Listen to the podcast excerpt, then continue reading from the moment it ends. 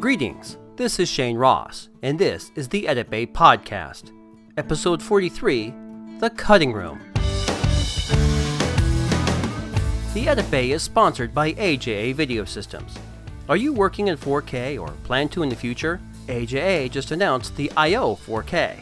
IO 4K offers a broad range of video and audio connectivity, supporting the latest 4K and Ultra HD devices for capture and output with real time high quality scaling of 4K and Ultra HD to HD for monitoring and conversion. Innovation for production and post. AJA.com.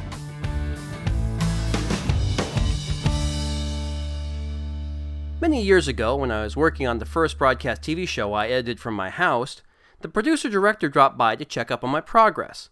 Well, it wasn't really stopping by, as I live in North Hollywood and he in Long Beach, which, for those of you not familiar with the layout of the Los Angeles area, that's about 38 miles, or 14 hours with traffic. It wasn't stopping by, it was a journey. So my producer journeyed to my house, collapsed into the client chair in my office, and let out a big sigh. Oh, man, he would say, am I glad to be here. This is my favorite part of production post, where everything comes together. Now, this wasn't a screening of the rough cut. I really only finished the first act and then laid out the others. My producer had just returned from a location where production wrapped, and he wanted to see the results of all his hard work. He wanted to look at the footage, see how well it turned out, and might cut together to tell the story, and discuss the script and possible approaches to the edit style of the show. But mainly, it was to see the fruits of his labor. You see, this producer had been working on this project for nine months before he plopped down into the client chair. Researching the topic, reading books, writing an outline, then a script, sending the script to the network, getting notes, then gathering his production team, planning the shoot, traveling, directing, sleeping in cheap hotels, staying up all night planning the following day. He was tired, road weary, and anxious to see all that hard work come together. Now I can rest, he said. Now I can sit back and take a breath, actually sleep, and watch you weave your magic. This is why I love editing. This is where it all comes together. All roads lead to post. Most of the people involved in production never see the fruits of their labor.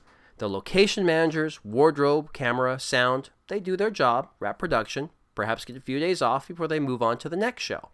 They don't get to see the rough cuts or the locked picture or the final show, not unless they happen to catch it on TV when it airs, or if they request a DVD and are lucky enough to get one. I remember talking to a friend of mine who's a very busy camera operator, and he's seen maybe 5% of the shows he's worked on. Out of 100 shows, he's seen 5. He did tell me that most of them are utter crap and that he never wanted to see them. They were just a paycheck. But there have been a few that he wanted to see, but he never knew when they aired and never received a DVD. This would drive me nuts. When I was a camera guy, early in my career, I would try to stop by the edit bay to see how things looked, to make sure they had everything they needed, see what I missed and should have got, and see what I could have shot better. This desire is the result that eventually drove me to the edit chair. I wanted to see it come together. I worked on a few shows where our cutting rooms were right next to the set, either in the same building or on the same lot. And often at lunchtime, the cast and crew would eat and watch dailies. This was a fantastic idea. Gives the actors near instant feedback about their performance, let the camera guys critique their own camera skills, wardrobe see how their clothes looked, you get the idea but that's only a luxury afforded to some narrative productions.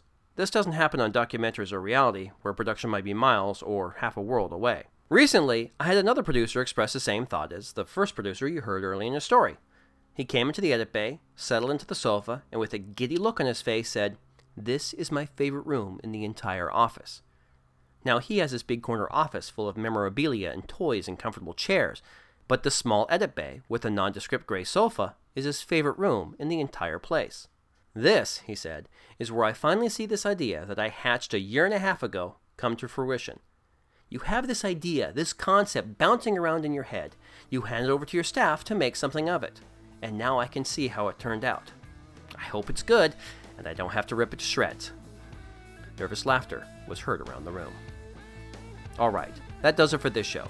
Please join me next time for a story from The Edit Bay.